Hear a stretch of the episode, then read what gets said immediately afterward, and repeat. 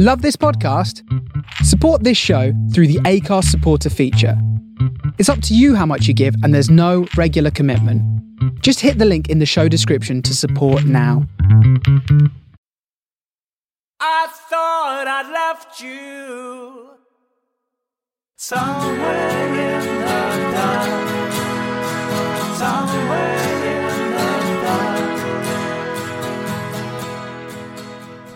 Hello and welcome to the Robert Lane Creative Careers Podcast, the podcast about creativity and making a living in the arts.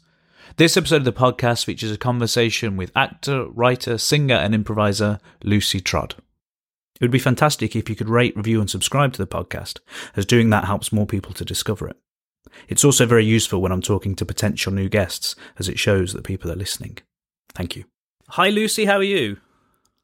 Hi, I am very well, Robert. How are you? Yeah, I'm very well as well. Thank you. Not too bad. You've been down in my neck of the woods, or up in my neck of the woods over the last few days, I believe. I have. I've been running a Finding Your Funny workshop that I created. Um, just looking at the funny side of improv. I mean, improv is always funny, but like, can you do that on purpose? Can you kind of, where's the focus in the scene? Like doing background work, that kind of stuff. Um, we did a bit of you know, like their gibberish translator, Mm. but as a stand-up comedian, and then uh, a sort of improvised sketch troupe thing based on some uh, little quiz we'd done earlier. That was probably the highlight of my day. But yeah, lovely people up there you've got. Yeah, you found some funny, I dare say, whilst you were looking around um, the West Midlands, I'd have thought. yeah, yeah. I think one of my favourites was um, a scene where so we set something up really serious in the foreground, and then in the background it was set on a shop floor, and in the background we had some live like uh, mannequins, like models, um, and then they started sort of reflecting the emotion of the scene. That one of those you had to be there, but it was absolutely hilarious. Is that something you find in all your improv work? I have found with stuff that I've done that to talk about it afterwards is almost impossible and kind of pointless, really. Is literally you have to be in the room because it often goes in such strange places. So you'll be like, well, then the elephant came in, but the flying saucer landed, and people are just like, what are you talking about? Whereas in the room, it all made perfect sense. Yeah, totally. I think that's the beautiful thing about improv is it's for the people who were there at that time and then it's gone. Uh, and you can, yeah, try and backtrack and invite them in, but it's never the same. But what is funny is um, when someone f- still finds it painfully funny and they're telling the story. So there was one lady we, we did I did a sort of like pub quiz where uh, we were just trying to get to the bottom of like what is funny. Right. Can we agree on what's funny? Um, you know, listing pet peeves and serious situations and examples of comedians that we like to try to find some common ground. Um, one lady was just saying how she'd seen someone sort of fall over and they really had hurt themselves. And we're all kind of going obviously that's like not funny to us but because she was finding it so funny it then became re-funny in a different way in the retelling sort of thing. Is re-funny a word? I don't know. It is, it is now. And uh, interesting then with um, with your writing work as well.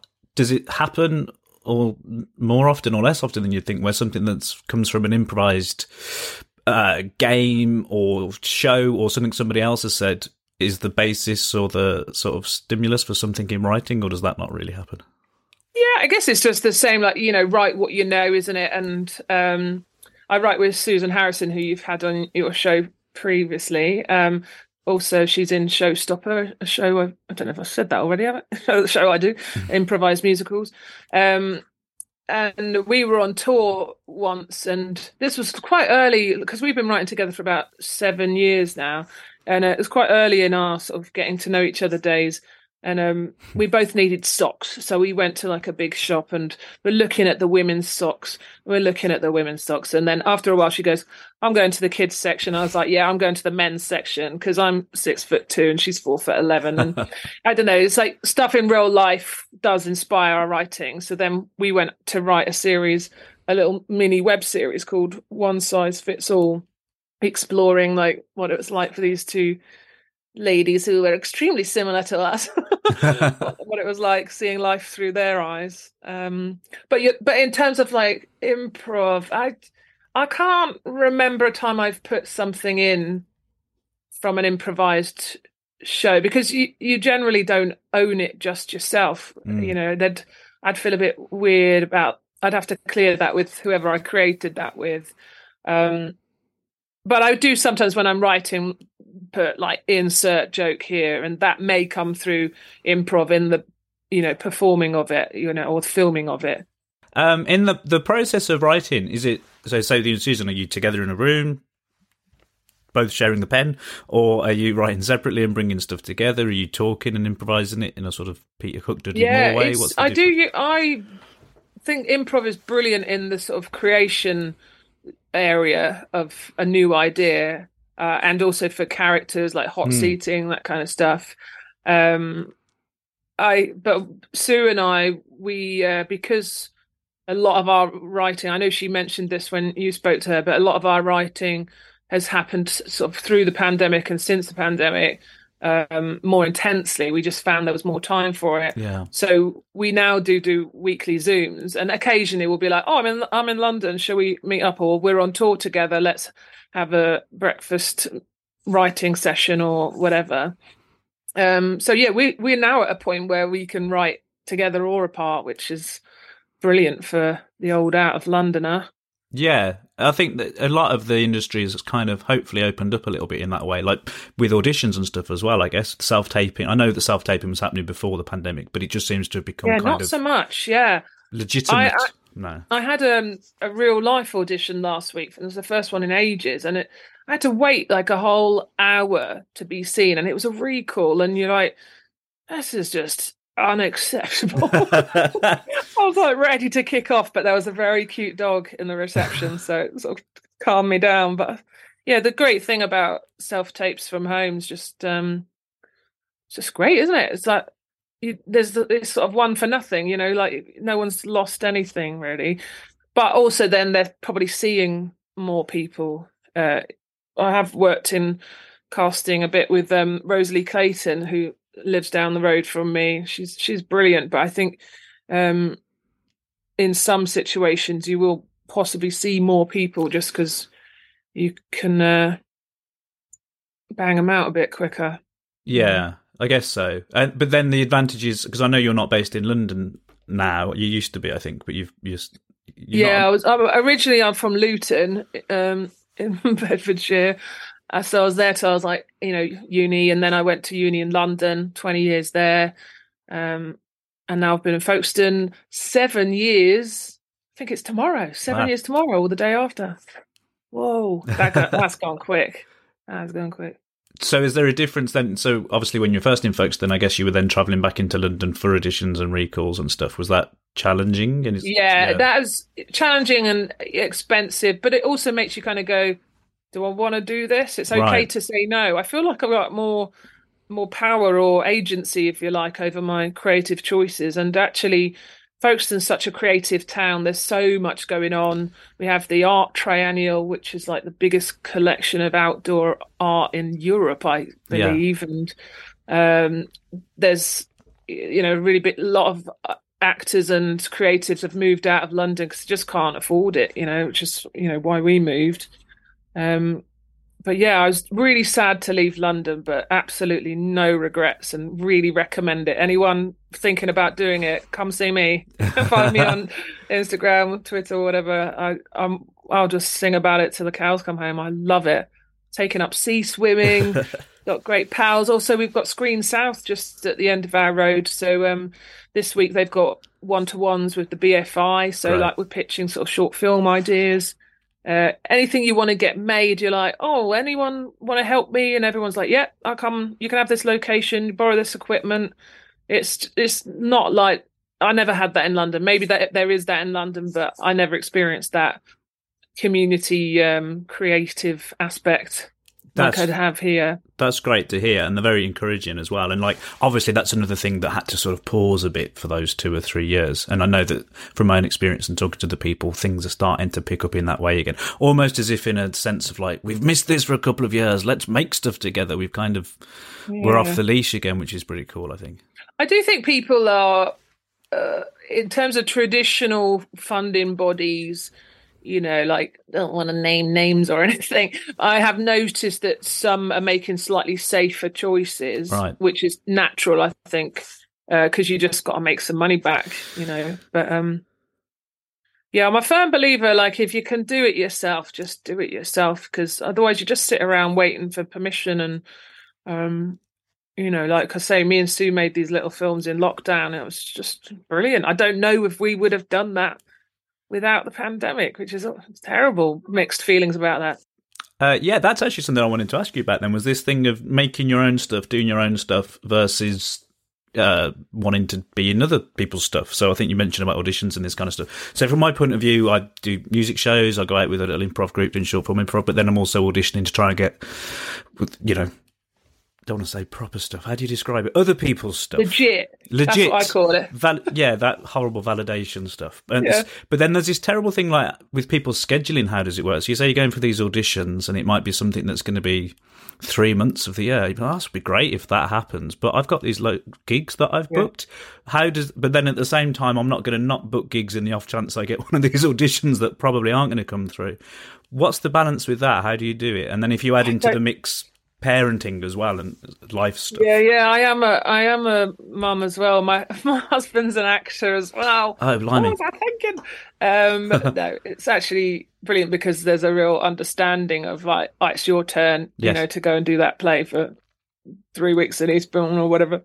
Um, uh, what did you just say before that? Um, the balancing. Oh, and the legitimate stuff. Yeah, I think um, I think you just keep spinning the plates. I think you're very lucky. Like I, I did a commercial just before. I've just been on a holiday, which is like unheard of uh, as an actor. But every so often, you've just got to stick to your guns and turn stuff down and be like, "This is actually important for your mental health to, um, you know, go away." Um, why am I telling you that? Yeah, so I did a little commercial just before, and and I was so lucky that it was literally like the day before we flew. Um, whereas my husband's doing some filming that was potentially going to interrupt the holiday, and it was you know a bit stressful for a while.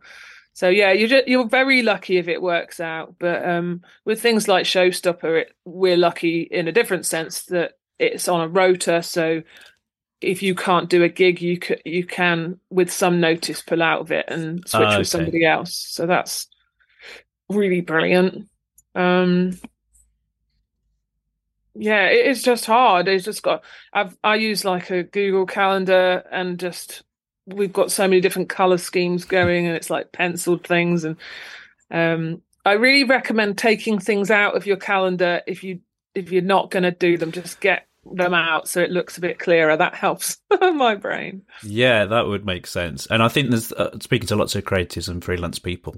I think you mentioned it earlier. It's that thing of a certain point, maybe for years, you feel like you've got to say yes to stuff. Like it's so nice. Someone's even asking you to do something. Yeah. You'll say you'll say yes, but then actually, once you've got stuff like mortgages and kids and other things going on, it it kind like that scares me a little bit. But it kind of gives you the permission to be like, well, I don't need to do that, or I don't want to do that. It's not going to help with these things. Is that Yeah, something you don't found? don't they say like um, Justin Brett, who's in Showstopper, said to me in Zurich because I was having a dilemma about two different jobs. Hmm. He's like, it's got a the three Ks, the kit. Uh, is it kicks, kudos, and cash? I can't, remember, I can't remember if it's like is is the job something you want to do? Like, has it got some kudos? Is the money good? And I can't remember. But there's basically like three. It has to tick like two of the three things. All right. So it's like you might do something that's not that much fun, but it, it's kudos and it's well paid. Yeah. Or you might do something that's not that much money, but you're going to enjoy it. Yeah, what's the third one? Uh, uh, my husband has another way of phrasing it. Oh, I can't remember now, but if uh, if I if I do, I'll I'll get back to you. You suddenly shout it out at me. That's fine. And your husband's an actor as well, yes. in the similar sort of world of improv and comedy, or different stuff. No, he's like um, what I used to call serious circuits. Uh, so I did um, a radio show with Ruth Bratt uh, a while back, which was based on our Edinburgh show, and he was one of the token men in our in our show, playing someone from the serious circuit. So he's he does like like he was doing the RSC over Christmas, doing Oh, Christmas cool. Carol, and um, he, he's really good at Shakespeare and words, and you know, he's got a brilliant voice for um, all the classical stuff. He's just really good at like text and Hmm. analyzing stuff. Um, pay, plays a lot of posh people. Uh, if he's got TV stuff. Um, but he, but we we did meet doing improvisation and uh, showstopper. He was in Showstopper for many years until until we did the West End, and then and then he left. I feel like I should ask you because I haven't. I've met a couple of showstopper people, but never really got the full story of how it all kind of kicked off and started. Really, what what was the beginning of Showstopper? Yeah, great question. Um, so is this coat really noisy? I haven't heard the coat so far. That's okay. for the people listening at home, uh, It's a I've new coat. new coat on that's I got for my birthday, Birthday coat. and it's it's one of those um, down uh, puffer jackety things. Anyways, um, how did Showstopper begin? Well, as far as I see it, um, a lot of us were working with a guy called Ken Campbell. Oh, amazing! Um, oh, yeah, you've heard of him. That's you've gone up even further in my estimation. um, he was a brilliant guy. He used to do the Ken Campbell Road Show, and he's kind of like um, uh, what's the word? Intrinsic or or like key in a, quite a few people's rise to stardom. And, and yet- also did so. Sorry, did did so many No, no. interesting things. Like just randomly, I was oddly enough listening to the audio commentary of Fawlty Towers with John Cleese the other day, and I'd kind of forgotten that Ken Campbell turns up in that episode where it's the anniversary and The anniversary, yeah, It's like yeah. so the, links in all these different orange. things. He's the gin and orange guy. Yeah. He's sort of- he's got quite a distinctive voice. It's quite hard to talk about Ken without doing his doing his voice. Um, uh, so he did a show. Um, actually, my husband played the lead in it, a 24 hour play called The Warp. I've heard of Um, this. this yeah. is like way before Showstopper, but this is sort of how things start to overlap. Um, and then he was involved with some of the celebrations um, of the Globe under when I think it was when Mark Rylance was running it, right. and they got people in to do improvised Shakespeare stuff, and Awesome. uh, people in the audience had to put money in the bucket, and then whoever had the, the most money at the end won. um, my husband would be able to tell you more details about that, but so, some of the uh, members of um, the School of Night and and Showstopper were amongst those people, and then I came to meet Ken um, by doing a, a workshop at the Actors Centre. Uh, just a one evening, one evening workshop, and he was like, "Here, what are you doing tomorrow? Do you want to come to Brighton and do uh, an improv musical workshop?" And I was like, "Oh, sure, yeah." I just like something in my head just said, "Just say you should do that. Yeah. yes." And then from that, I started going week by week to these workshops he used to run, which were mostly like exploring all the Keith Johnstone games, some of his own. Sometimes he'd be like, right, you're all going to be ventriloquists now. And he'd teach us how to do that because he kind of introduced Nina Conti to that, I believe. Um, uh, yeah, and there, it, it was just so brilliant because I was working a kind of office job in Soho. I, I was working in advertising and stuff, which was also really brilliant, but Hmm. not what I wanted to do or what I'd envisaged, you know, as an actor to be. So were you Um, were you doing other acting stuff at that point, or was it kind of In my head, I was, but I think I was Yeah. making like one short film a year or something. Yeah, yeah, yeah. Um, and I, I think I, I don't even know if I had an agent or I've, I think I'd signed myself up to do like extra. It was called extra work back then, or, or supporting artist work. Hmm. And then I'd kind of go along for the day, and they'd be like, "Oh, you incredibly tall person, like, would you like a line?" Uh, Ah, you know, cool. so uh, of of, of dialogue. um, just to be clear, you look bored. drugs are bad. uh, and then, um, anyways, but yeah, that's how my friend was like, "You're not really acting. Go and do some workshops." So I did a really serious Meisner course, which was I found too serious. I kept getting the giggles. And then I did this Ken Campbell thing. Went to the weekly workshops. Met Adam Meggido, Dylan Emery, who are the uh, sort of directors of the company. And there's other threads going on beyond this. So like Adam Meggido, um, uh, also had worked with Keith Strachan, who's one of our early um, investors and director of the company uh, of Showstopper as well. Um, so he did a, a sort of musical called Saucy Jack and the Space Vixens or something. Uh, nice. I might be slightly, you know, amalgamating these. and I think Dylan had come at it a different way because certain people joined at different points. We ended up doing like an improvised show at the uh, Royal Court, which was amazing, like on their main stage. Um, and back in the day, there was a show that was quite, I believe, quite artistic that was called um, Production Without Decor. So it was like just a bare stage, and this show happened on it or something. So we did decor without production. so we just did an improvised show on whatever set was there at the time Oh wow. but people always really loved the songs that we did and i think even i think dylan was playing piano for us at the time um But the- and yeah we we just did a, uh, so many shows and every time it was like we love the musical stuff. And i remember saying to adam and dylan like if you know we sh- we should do this. If you do this i, w- I want to be there. Like i think if i was to audition for showstopper now i'm not sure i'd get in. But back then you know they it was just beginning and we were we didn't have people weren't running workshops apart from ken. It wasn't really i think the spontaneity shop were were running workshops with Deborah Frances-White and um and tom and alex mclaren um uh but I, there wasn't like it is the scene now. So we learned by doing shows. We Hmm. learned amongst ourselves what was interesting to us. Hmm. Um, which sometimes when I teach, I kind of go, "Is that is it? Do I teach weirdly because I have never been taught in this traditional?" I mean, I still do workshops and stuff. Anyways, so yeah, Showstopper kind of came out of that. Um, there was a sort of workshop at the Actor Centre that Adam and Dylan did, and I wasn't in that, but I did watch it, which was very similar to Showstopper and may have even been called Showstopper. Um, and then we did a run at the the King's Head, and like when I look at the kind of cast, it's like completely different, and we had no clue what we were doing. Um, but people just loved it, and then that first Edinburgh, because we we started in uh, 2008 Mhm. February, and then we went to Edinburgh that August, and it was just selling out, queuing around the blocks. Um, I don't know how.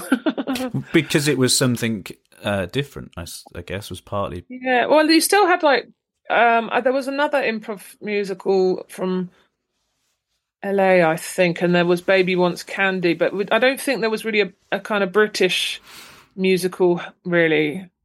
You know, I think we just got in there first. You know, not even intentionally; it just organically happened. You Mm. know.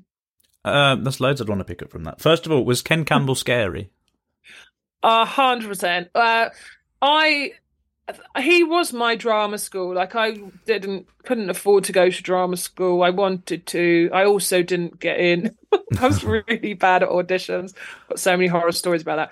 Anyways, um, he was uh, really fundamental in my training, um, which was not very. Uh, what's the word? Normal. very standard. Um, I he- he he kind of would l- get really into somebody Hmm. and want them to be the best they could be, and then when you weren't as good as he thought you could be in his head, um, he'd kind of sack you off, and then you'd be like, "But I'm part of this group now," and he'd be like, "Yeah, don't come anymore," or or something Ah, like shit. that, or or I was part of the um School of Night for a while, which is now an all male. I don't know if they're intentionally all male, but they are currently an all male uh, Shakespeare improvised bardic group. Hmm. Um, and he gave us like these boots because he hated the sound of people's shoes on the stage. So he gave us these kind of um, I don't know how to describe it, like kind of woolly, uh, le- like kind of leather booted lamb's woolly sort of boots. Nice. Like, I don't know. Uh, so you got those when you were a part of the School of Night. Um, but then my kind of I just sort of had enough of it, so I gave mine back. I gave them to Alan Cox. He he took over my boots because he he would just sort of try and publicly humiliate you to see what you do, and I think I Mm. wasn't really sort of strong enough to deal with that at the time. I think I'd just tell him where to go now, but but maybe because he's taught me how to be stronger, you know. Um, yeah, it's some very dark times around that, but I don't really resent him for it. Um, and the last time I saw him before he died was in Edinburgh, and he was going up some stairs. It was in one of those lecture halls in George Square, and he he just went, "Eh, Lucy. And I was like, here we go. Yes, Ken. And he just looked at me and he went, yeah. And walked away. And that was the last time I spoke to him because he died like a week or two later. um, yeah. It was a, a very, I was glad to know him. Yeah, and it sounds like through that attending that workshop, quite a lot of stuff. Oh, it changed happened. my life. It changed my life. Improv changed my life. Ken change my life. I can't be, you know, grumpy about that. Yeah, He used to because he was always going on about my height and stuff. He used to Mm. make me stand there with imaginary shopping bags, and I still sometimes do that if I feel like I'm not standing well. I'll just pick up my imaginary shopping bags and walk Ah. around. With them. oh, brilliant! The old problem: what to do with your hands. Imaginary shopping Yeah. bags. That's good. Try that. That's cool. Um, Edinburgh. Then you've mentioned. How has Edinburgh as a festival changed in that time? Was that the first time you went when you went with Showstopper? Or before? Yeah, anyway? we used to go and do the whole thing because there weren't as many of us back then. right. Um, and that was really fun. Like when you had the time to commit to a project like that. Yeah. That's really fun.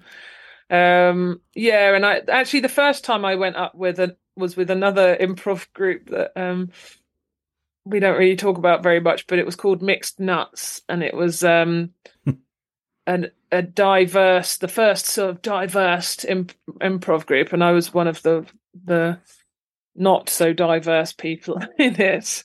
Um, but that was it was I was glad to go up there with them. That was one of those kind of lots of people in a room um lying on the Royal Mile Yeah. dressed up ridiculously kind of you've got to have one of those experiences. Um but with Showstopper, yeah, it was always on another level. It was just people were interested in what we were doing and and would come to our show. um uh, how's it changed? I, I just the whole accommodation thing is really Mm. putting people off. Like every year, we're like, "Shall we go? Shall we just do a week?" You know, when you're we're now in the Pleasance uh, Grand, which is seven hundred and something, seven hundred fifty seats, um, I think, and I think it's their biggest venue. And Hmm. even for us, it's like you're just about kind of met break even. That just doesn't seem right. That you've Hmm. worked. We've been going for 15 years. Every year we've been at the festival, apart from the pandemic years, and then and you're still like not making. You know, like I don't think it's wrong to ask to make a bit of money. You know, um, I don't know the figures, but I know I know it's not, and no one's making tons there. Hmm. And there's there's so much. Well, I know you told me is that does it feel like there's more competition up there now? I don't know if that maybe doesn't affect the showstoppers too much because I guess your shows always do well, but there's a lot more people doing stuff or not?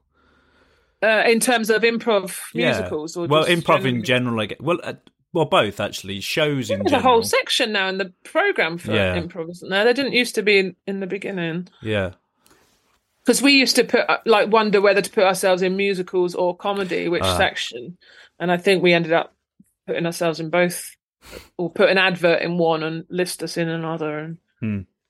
um, but yeah, I suppose when we first went up, they didn't have like the app, although I don't think they had it last it was a bit of a disaster, I think, wasn't it? App I think it was. Don't want to point fingers or anything, but that was a really brilliant thing, wasn't it? Like, oh, I'm in this space. What can I see right now? No, you're going to have to figure it out. Old school. Yeah, I, um, I guess there are a lot more improv shows, but it, it doesn't feel like competition because everyone seems to find their own Their niche. thing. You know, we're, like we're pals with all the, the Austentatious lot, the mischief theatre lot. You know, Adam was the teacher of uh, the mischief guys, and now they, I think they used to look up to us, and now we're just like, oh, please give us a job. Uh, yeah, they're off on um, Broadway at the moment, absolutely smashing it. They're amazing. Well, that's something in that as well, isn't there? That like the, the people who've come through Showstopper, and then the groups that, from my mind, are sort of associated, whether or not they are, I don't know. But there's definitely links there, and then you know, people just go off and do incredible things, or a particular show, as you say, goes off to Broadway or whatever.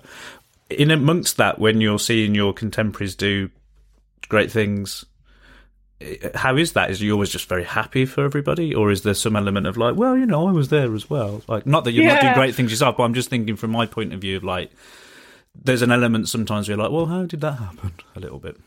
Yeah, I think um, with the mischief lot, I just think they work so hard and they're so talented. Like hats off, you deserve everything you've got. Um, you know, some of the showstoppers have been in their shows. Um, I think I'm I'm always really pleased for people. I think um, you know, with the Austen lot, some of the stoppers like Lauren um, and Sue and who else? So other people have kind of uh, guested, but Lauren's like a core member of Austentatious. Um, I think if if uh, it's very easy to be like, oh yeah, I could do that, but Mm.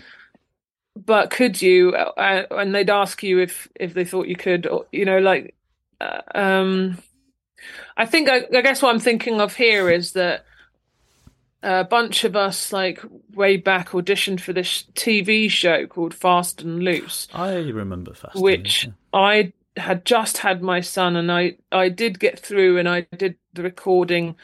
Um, and then I had to go on holiday, and then I kind of got like sort of cut out of it, and yeah. That was a little bit hard because you sort of go, oh, maybe I'm not as good as Ruth and Pippa then because they made the final cut, and then they went on to do like um, comedy store players and um, Whose Line and Paul Merton and Chums. But you kind of go, I think that's great for you, and I think you're really good at that and you enjoy that. But I've gone on to do other stuff, and I'm I'm really glad that I'm doing those things. You know, like I think things come to you if they're meant for you, you Mm. know, not in a kind of spiritual way, you know, like everything's preordained. I don't think it is. I think you've got to graft. I think you've got to work really hard. But I do think if if you really wanted it, you would make changes to get that thing.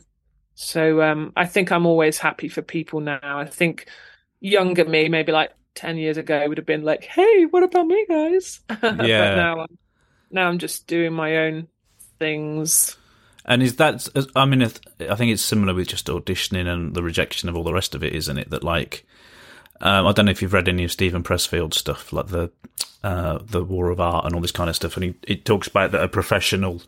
The difference between an amateur and a pro is partly how you deal with those rejections and stuff, and Oh, the fact really? that you're just like, well, um, a professional. What are you calling? Define a rejection. What are you calling rejection? So auditioning and not getting, for example. That- so that's technically not a rejection, though, is it? You just you never had it. That's Like- yeah, ex- that's it. That's the point of like as an actor, I think you can go into those situations thinking I'm here to get a job, when in fact Yeah. the job isn't But actually the job is the audition, like not. yeah, so it's the making job. that as good as possible. Yeah. I actually really like auditioning. I guess I only feel disappointed if I feel like I've not been as good as I could, or if I've been made to, wait for an hour and I've just gone in with pure rage in my heart. and there's no cute dog in the waiting room. yeah, even. to quell my quash my anger.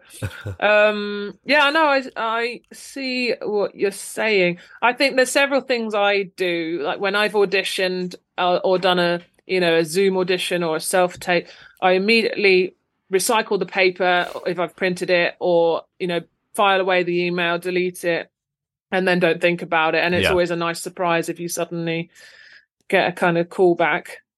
And uh, I used to kind of bit, like mentally spend the money and put the dates in the diary. and, Yeah, like, yeah. You know, no, like just wait. It, it will all figure out if it's meant to sort of figure out. Um, but yeah, I think it's more like a rather than a no, you're terrible. It's a hey, what about this way instead? You know, that wasn't for you.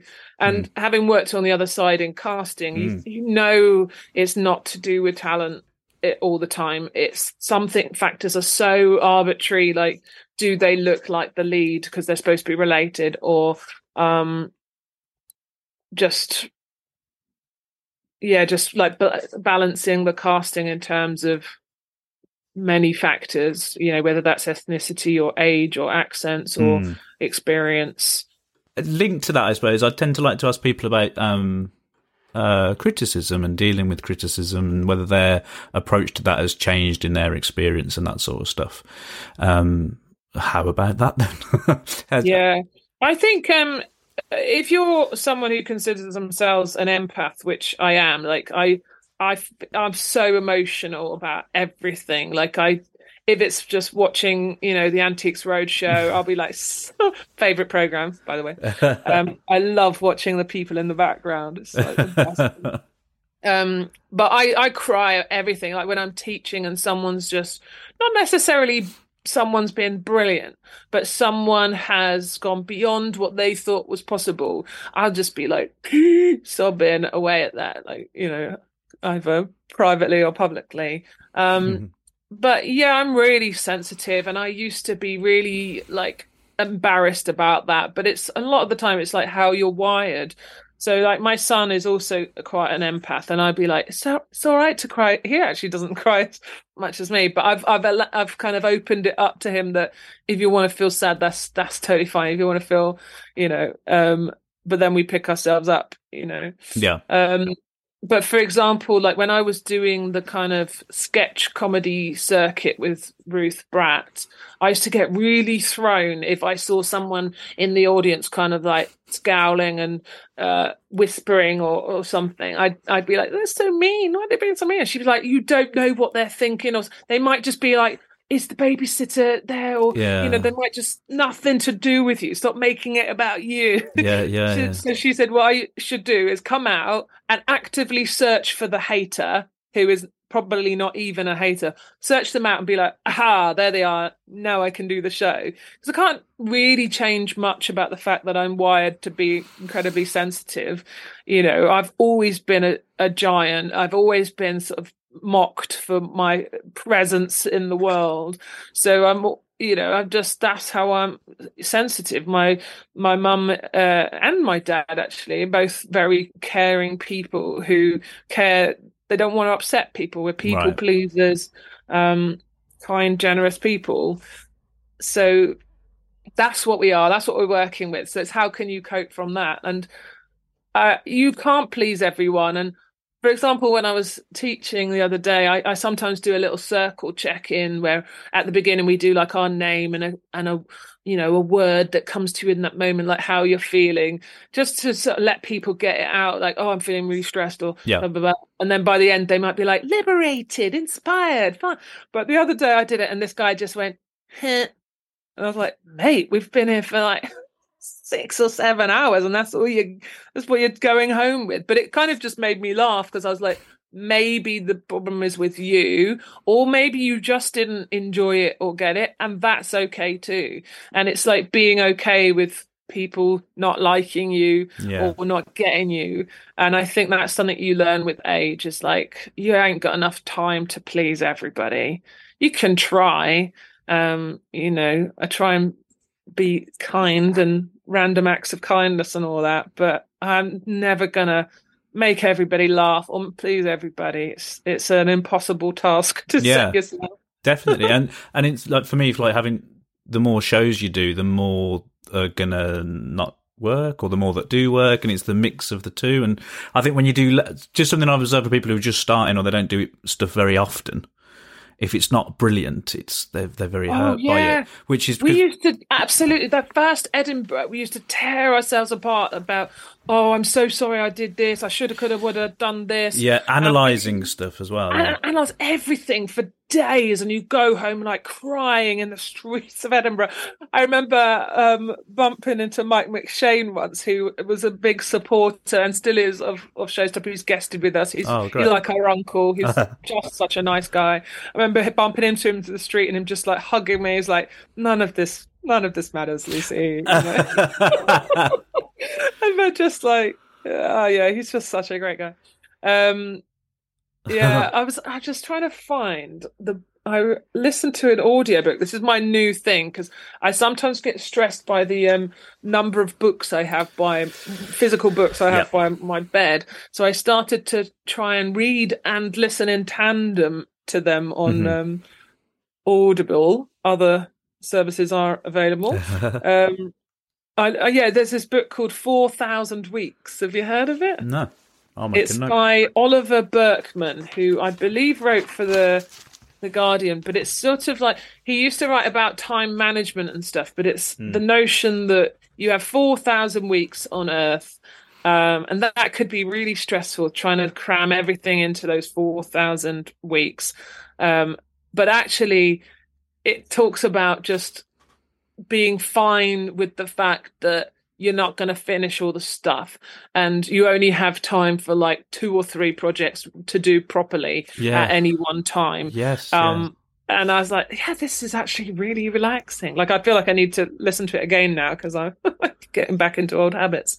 Um, but in, in terms of like just bringing it back to what you're talking about, the uh, criticism and praise, like we we always say, you can have you know up to an hour, half an hour of praise for the show and yourself, and also criticism for the show and for yourself, and then we're done. We're not going over this again unless there's some like serious allegations. Yeah. um, we got to assume best intentions at, at all times, and uh, just be be kind to yourself because it is improvised and uh, no one's trying to be awful. And that's interesting. I was only thinking about this yesterday, talking to my wife actually about the.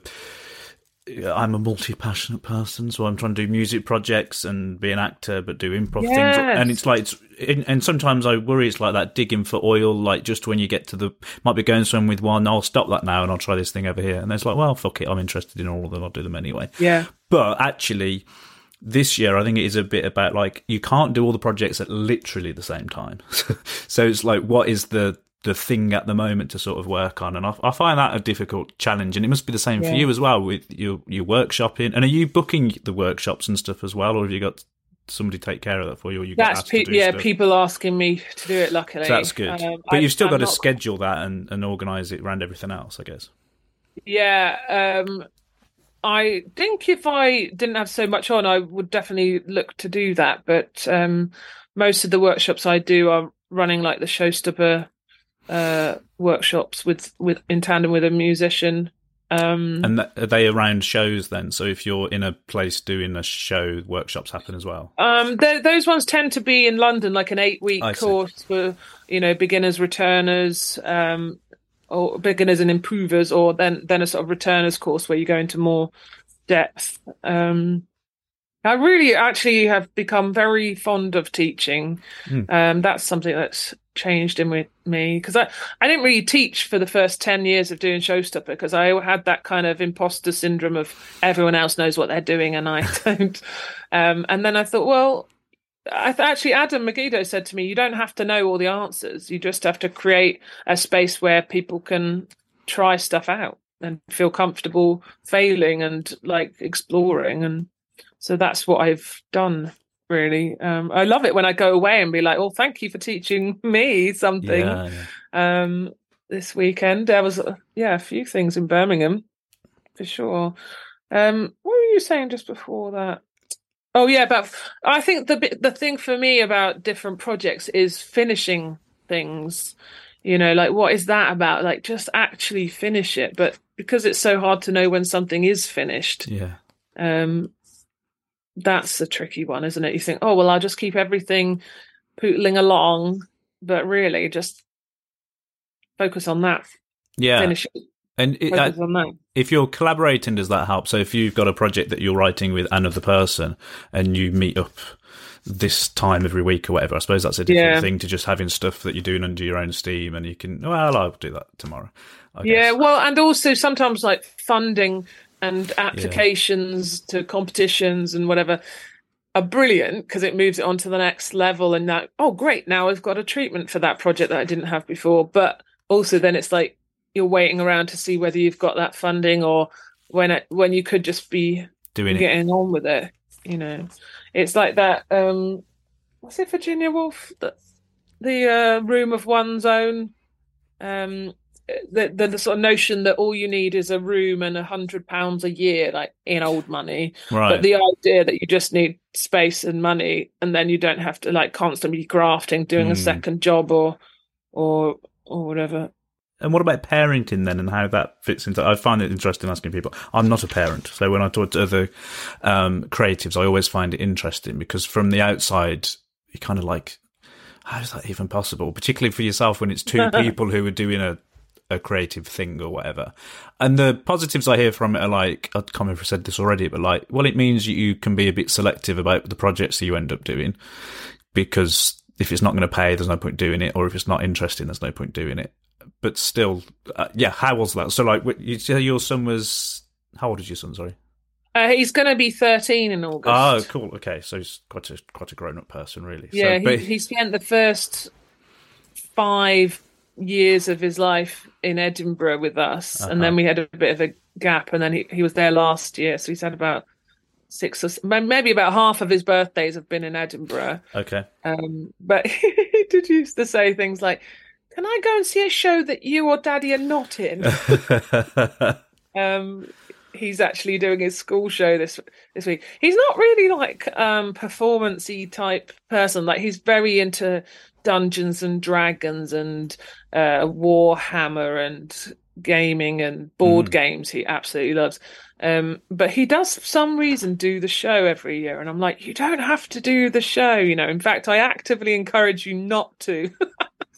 Um but I wouldn't be surprised if he was became a writer or something because I annoyingly have given him the gift of when you're watching something, guessing what the story's going to Ah, be. yeah. It- he'll he'll say things like "That's going to be reincorporated later," or um, yeah, I don't know. He's just really good at predicting story. Um, what was I saying? Oh yeah, so in terms of balancing with with childcare, like sometimes he's just come on the road with us, but now he's you know his roots are here in Folkestone. It means only one of us can kind of be out Mm. uh, on the road at the time. Uh, although my parents are brilliant and help out, they live quite nearby as well. Um, but I do, in terms of writing, I found it really handy because I'll be like, well, I've got an hour, so I've got to write the thing. You know, it, it stops you get, things getting in the way because uh, I haven't got time to dither. It's like it's now or never. Um, so that is a brilliant thing about it. And also they're really funny and inspiring and like dangerously like you, you care about them so much that it just takes you onto another level. And I'm sure it's like this if you have a pet that you're really into or whatever, but um it's another level of like emotion that you discover you didn't know you had. um so yeah, I, I, I, it wasn't something. I wasn't like I want to be a parent, but I. It's pretty much like how I am about everything. It's like, oh, I never have enough time or enough money to do it, but it's probably something I want to do. So Ah, yeah, that's a great. That's, go for it. yeah, yeah, that is interesting. And the, all the financial impacts of it are, are scary, aren't they? But then they are for everybody. So that's sort of the way I look at it. it. Is like, show me a parent who's like, we've got plenty of money and plenty of Oh time. It's gosh, yeah, fine. no, we we're always. I'm always like just selling his stuff on eBay. like, are you using this? No, you know. Um, but actually, I, I keep thinking he he's a really good reader. I'm like, he'd be a brilliant voiceover. He can do when he's reading out loud to us. He Mm. does all the voices, and I'm like, oh, I should sign him up. He he he has actually done a few filming things with me, and you know, he got like. So, you know, a day rate, and he was just like, "This is so much money." Ah, Um, yeah. So, I mean, I'm not saying you should hire out your kids or anything, but it's it's a possibility. just it's a slightly Victorian attitude, but slightly safer, yeah. maybe. If he would fit up a chimney, uh, I'd, I'd hire him out, but he, he doesn't. He, he's a chunk like me. is he tall as well? Yes, yes. I I don't know why. I for some reason years ago I said, "When you're taller than me, I'll give you fifty quid," like as a sort of joke. I don't know why I said it, and then he he, keeps going fifty quid, like, hand up to my to my head. That's him. Great. Um, but yeah, he's a okay. great, he's a Sorry. great inspiration. Keep talking at the same time as you're there. Sorry. That's all right. Does Zoom do that thing where it cuts, it chooses one of us? Yeah, sometimes this has been a pretty good connection, though. I think so far, Zoom wise. Oh, we've got new Wi-Fi actually. Ah, well, there you go. Does make a big difference when you're having one of those Yeah. conversations with people where it is cutting out. I teach guitar as well, and since the pandemic, most of that's been on. Well, all of it's been on Zoom really till recently. Oh, I'm learning guitar with the Are guy you? down the road. Oh, what you what you working on at the moment? What you doing? Um, well, I'm trying to write a one woman show. Um, so I, I really like folk music Mm. and stuff. So I'm learning uh, Jon Boden's version of I Want to Dance with Somebody, Oh, wow. the Whitney Houston song. But um, he, he used to be or is the lead singer of Bellowhead. I don't know if you know them, but they're just like the best band in the world ever. yeah, yeah. Um, um, so yeah, that's what I'm working on at the moment. Well, that's cool. Yeah, I gig a bit on the folky circuit. Um, Yeah. I don't think I've ever actually met Jon, no, but I'm obviously aware of. Yeah, He's great. yeah. There's a lot of lot of people on that. So it's a, it's kind of similar to improv in a funny way. Like it's, hmm, I know what you mean. I know what you're you're saying. Like it is different combinations of the people. Like I um, me and my husband compared uh, these an event at the book festival. Folkestone has their own book Mm, nice. festival, and it was outdoor uh event where they were having like music, folk because of um sea shanties and whatever Yeah. all became a big thing in lockdown. It was like let's do something down at the sea, and it was on this sort of little pavilion thing, and it was Jon Boden, Seth Lakeman mm, um, Ben Nicholls and um, oh, Jack Rutter were the four musicians, and they're all so amazing and brilliant. I was absolutely in heaven. Just like this is like this is no effort for me to introduce these people to the stage. They were Yeah. absolute legends. yeah, Jon, Boden actually let me and Sue lo- use one of his tracks on our awesome. one size fits all films. Well, I watched I watched the first two of those this afternoon. So would that be the the light sensor one by any chance? Because there's a folky It's um if you the one where we're talking on the beach and then we kind of walk off into the distance. Uh-huh. That's his track there. They're really cool, and it, you know the thing of like I don't know if the people who had been filming and directing and doing all the rest of that were people in your circuit that you knew or whatever. But that's the cool thing about you don't have to look that far in your networks. It's like oh, there's a Yeah. videographer, there's a composer Yeah. or whatever. Uh, Dan, who directed it, um, and Gareth, the DP, they are both Folkestone. And I met Dan through a Screen South kind of little online editing workshop I was doing. Mm. Um, so yes, small little world, but they they were great, Mm. really, Mm. really great. Um, yeah, very lucky down here in Folkestone. It does sound good, and it's just funny, isn't it, how places get a little thing going on.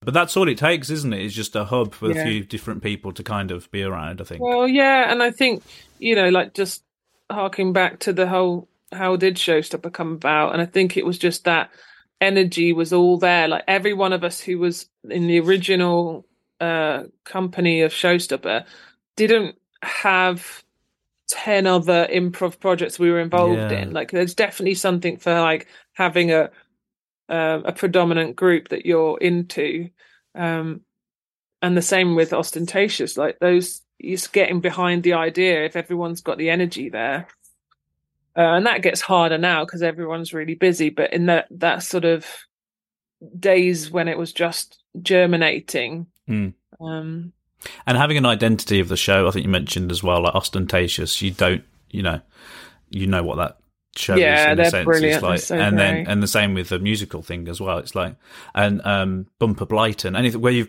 you've picked on something. It's like even people who don't know Yeah. anything about that that trope Yeah. will know enough. To, but I think uh, some people say, you know, because some of my students are like, oh, you know, we need a niche, we need a an angle, and I'm like, you don't. You just need to like enjoy doing it and do it brilliantly with joy and with other people, and people will come and see you because they'll be like, oh, that's that brilliantly fun group, Yeah. you know.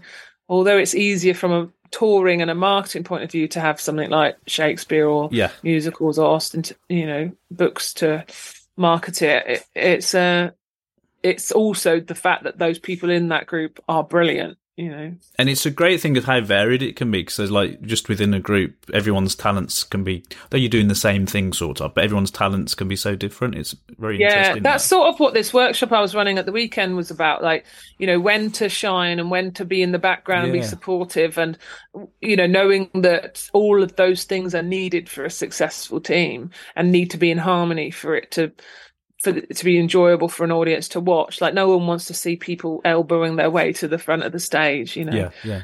um Yeah, um, and to to um, change the subject slightly, but just to wang on about how great Folkestone is again. Like we have a really amazing music scene down here as well. Um, Folkestone is apparently um, the world's first music town, and we've got a thing in May where every night there's um, apparently it's a thing like uh, you have to have a certain number of venues or I don't know. Oh, okay. Um, and every night in May there's like a live a musical event happening.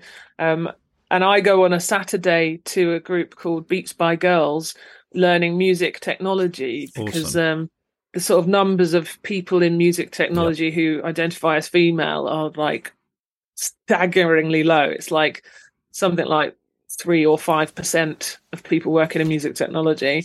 Sometimes when you're doing so many different but complementary Yeah. uh creative fields or projects like you can feel like well i'm not any good at any of them Yeah. but i don't know i like to think they're all leading towards something you know Yeah.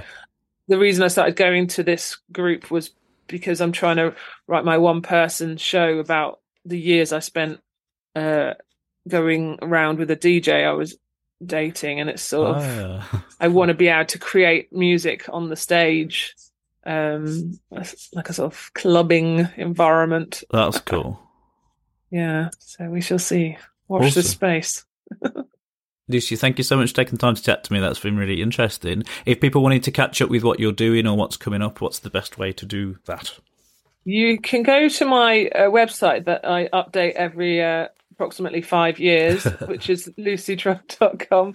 But uh, you could go to showstopperthemusical.com and find out about us on tour. And we're also uh, coming back to a new venue in the West End, uh, which is very exciting the Cambridge Theatre, where uh, Matilda's on. Oh, you can also find me on Instagram at ltrod and you can find out about my uh, sea swimming and uh, music technology. Awesome. Thank you very much, Lucy. Thanks, Robert.